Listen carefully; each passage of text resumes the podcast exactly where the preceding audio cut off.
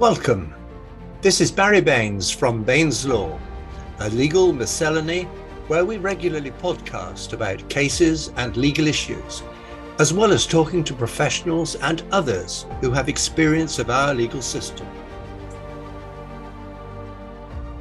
I haven't the faintest idea of the name of the excluded Swansea schoolboy. It is not right that I should know it, nor should anyone else because the name was anonymized in court proceedings. But for the purposes of this story, I shall call this bright 14 year old pupil Tom. Tom was coming to the end of his first year of GCSE studies at an institution which described itself as a happy and successful school. Up to then, there had been no material concerns about his behaviour. One day, during a break, it is said that Tom called out the word slut to a female teacher. The teacher complained to a colleague that once spoke to Tom. Tom owned up and apologised in front of the teacher. He was then taken to the school's exclusion unit and asked to write down what had happened.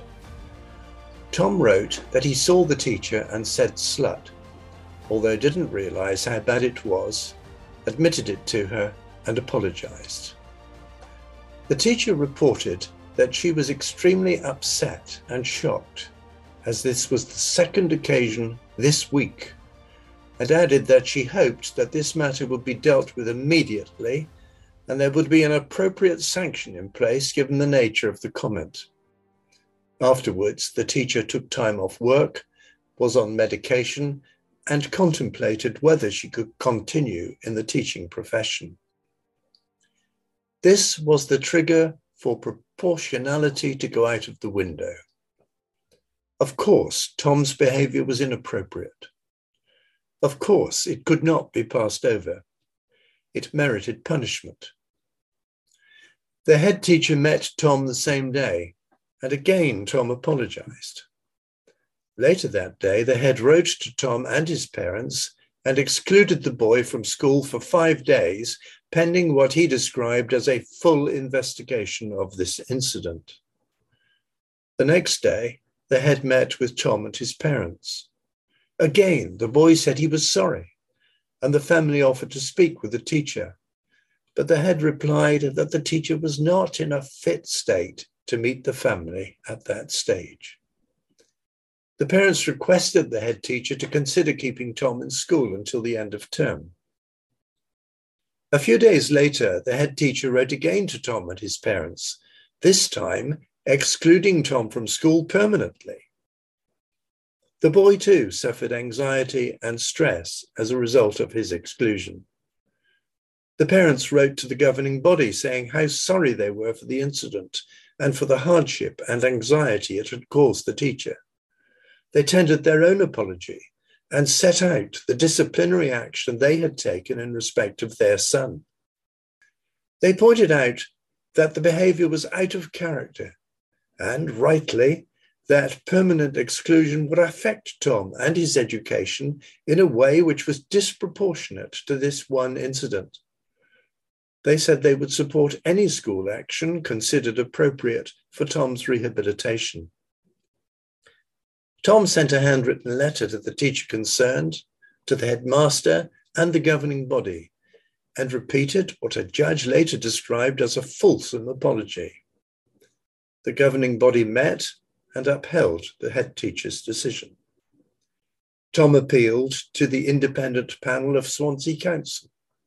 After a hearing, they too upheld the decision to exclude Tom from school permanently. Thus it was that the molehill assumed the proportions of a mountain, and the case came before a judge sitting in the administrative court at Cardiff. By this time, Tom was now attending another school in Swansea and did not want to be reinstated at his original school, but neither did he want the stigma of permanent exclusion to affect his future and asked for the panel's decision to be quashed the judge's powers were limited. This was not a review where the judge could substitute his own decision for that of the head teacher and the independent panel. if he thought the decision was wrong. It was important, therefore, to examine the guidance, which said that head teachers, independent panels, and others must have regard to the guidance when making decisions on exclusions. It went on to say that a decision to exclude a learner should be taken only in response to serious breaches of the school's behaviour policy, and if allowing the learner to remain in school would seriously harm the education or welfare of the learner or others in the school. Additionally, the guidance stated that exclusion was a final step in a process following a wide range of strategies which had been tried without success. It was an acknowledgement that the school had exhausted all available strategies with the learner and should normally be used as a last resort. What the panel failed to do in Tom's case was to assess the level of seriousness for itself. It erroneously took the view that it was a matter for the school to judge whether there should be exclusion. Tom's case was further complicated by the head teacher's unfortunate analogy before the panel. Referring to Tom's apology, he gave the extreme illustration that killing someone would not prevent them from murdering again. Tom's father told the panel that this was the third time that the head had compared his son to a murderer, having already repeated it to the governors and he considered it demonstrated the head's attitude.